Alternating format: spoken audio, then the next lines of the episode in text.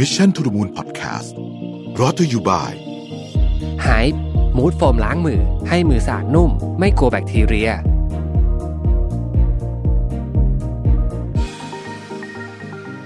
สวัสดีครับ ยินดีต้อนรับเข้าสู่ Mission to the Moon Podcast นะครับ คุณอยู่กับรวิทยานุสาหะครับ วันนี้จะมาชวนคุยคำหนึ่งนะฮะที่อาจจะได้ยินผ่านหูผ่านตากันมาบ้างนะครับ ที่ เป็นคำว่า passive aggression เนี่ยนะฮะก็คืออาการโกรธแต่ว่าไม่บอกตรงๆ ซึ่งบางทีเป็นปัญหาที่จะสามารถทำให้เรื่องราวมันใหญ่โตได้เลยนะครับ โดยเฉพาะคนที่อยู่ใกล้ๆตัวเรานะครับ วันนี้ผมเอาข้อมูลมาจากเอ่อ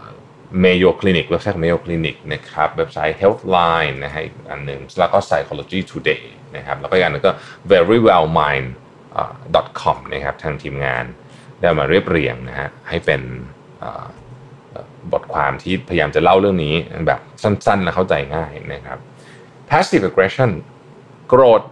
แต่ไม่บอกตรงๆนะครับ นิสัยที่อาจทำร้ายความสัมพันธ์ระหว่างเราและคนรอบตัวนะครับ อาการโกรธเนี่ยมันเป็นอาการ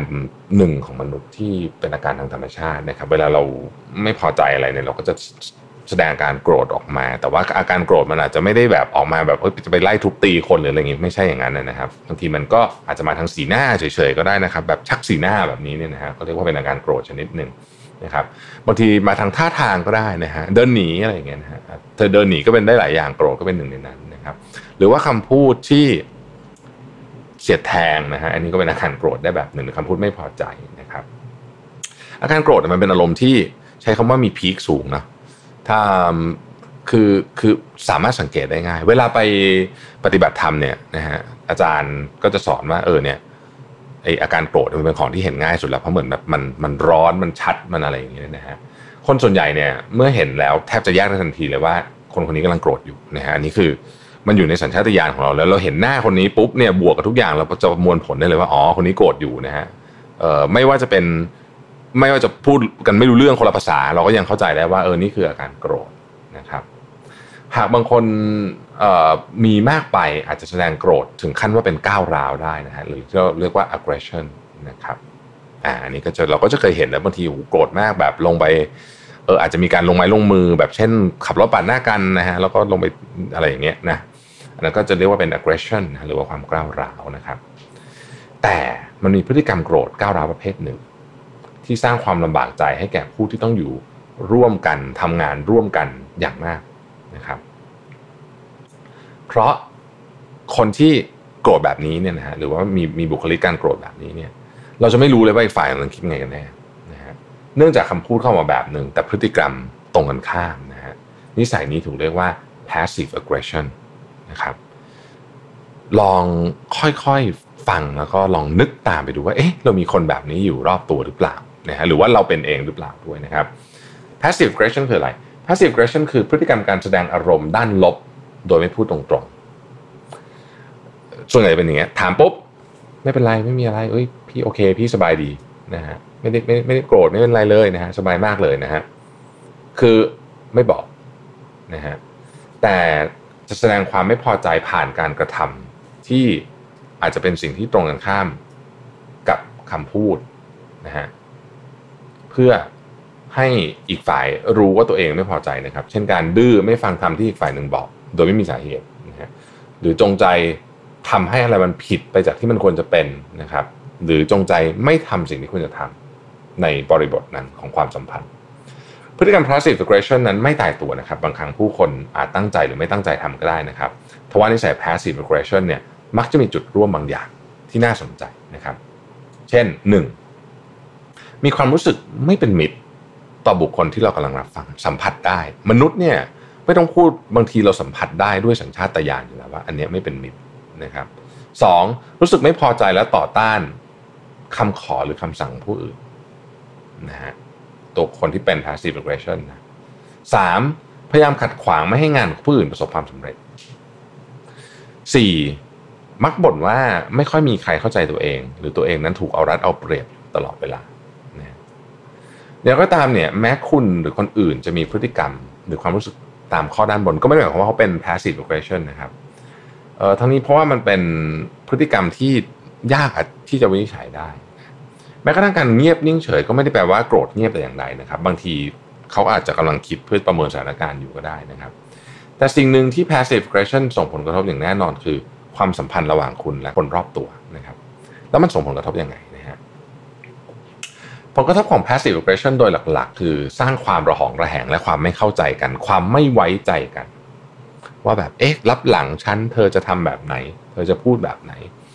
นะฮะสร้างเกิดความระแวงกันขึ้นมานะฮะแล้วก็เหมือนกับ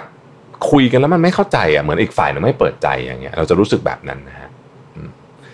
มันจะมี passive aggression ในบริบทต่างๆ เช่นในที่ทำงานนะครับ คนรักอะไรอย่างเงี้ยนะฮะ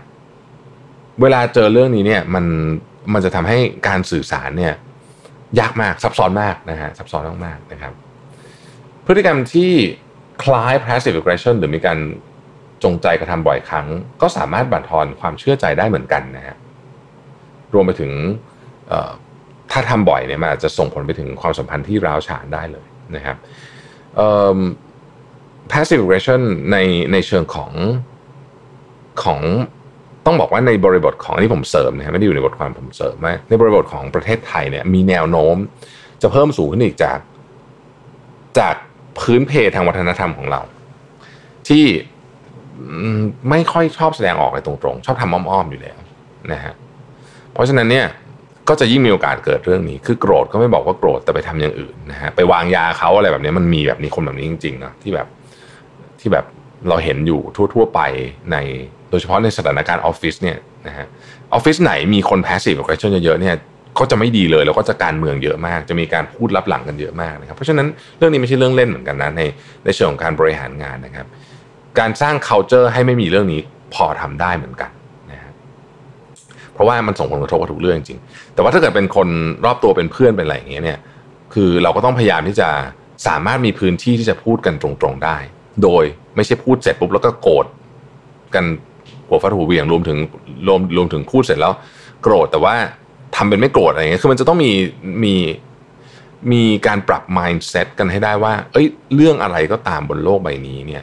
ที่มันเกิดขึ้นระหว่างคนรอบๆตัวเนี่ย เราต้องพูดกันได้ ต้องใจเย็นพอแล้วพูดคุยกันได้ แล้วไม่ถือโทษโกรธกัน แม้ว่าความเห็นนั้นอาจจะแตกต่างจากเราโดยสิ้นเชิงก็ตามนะครับทีนี้เราจะรับมือกับ passive aggression ด้วยวิธีไหนดีนะครับ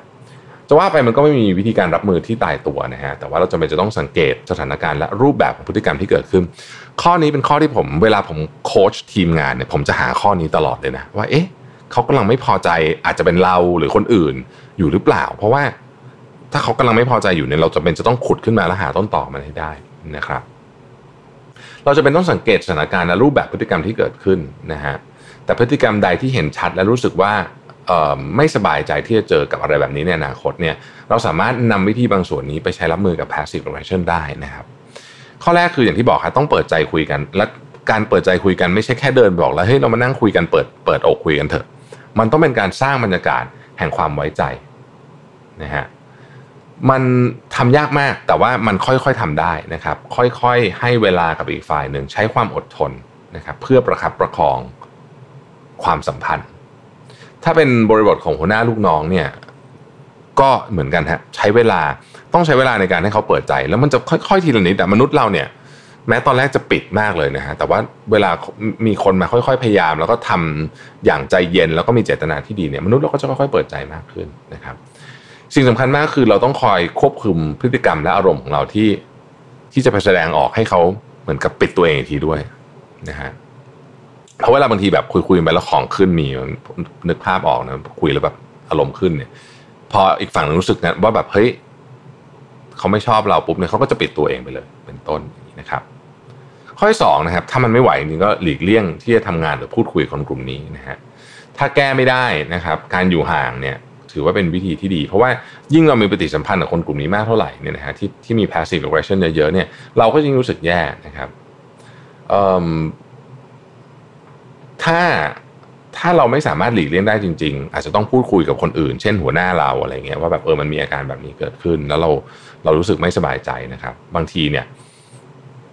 เขาอาจจะมีวิธีแก้นะบางทีการการเราอาจจะแก้เรื่องนี้คนเดียวไม่ได้ เราต้องอาจจะต้องอาศัยแรงคนอื่นด้วยนะครับ passive aggression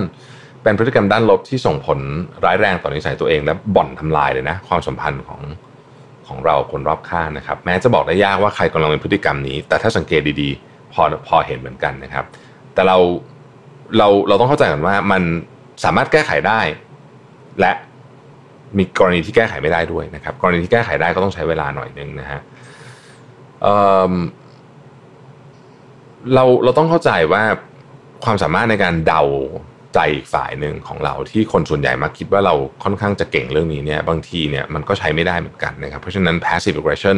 ถ้าเราไม่รู้แล้วมันมีเป็นแบบนี้อยู่ในความสัมพันธ์นานๆปุ๊บเนี่ยมันคือระเบิดเวลาดีๆนี่เองนะฮะที่แบบพอมันระเบิดขึ้นมาปุ๊บเนี่ยโอ้ตอนนั้นละเรื่องใหญ่เลยนะครับ ก็ขอให้ลองสังเกตตัวเองด้วยนะสังเกตตัวเองว่าเอ๊ะเราเป็นหรือเปล่า แล้วก็ลองสังเกตคนรอบตัวท่านดูนะครับ ขอบคุณที่ติดตาม Mission to the Moon นะครับ แล้วพบกันใหม่ในวันพรุ่งนี้ สวัสดีครับ Mission to the Moon Podcast Presented by ไฮมูดโฟมล้างมือ ให้มือสะอาดนุ่ม ไม่กลัวแบคทีเรีย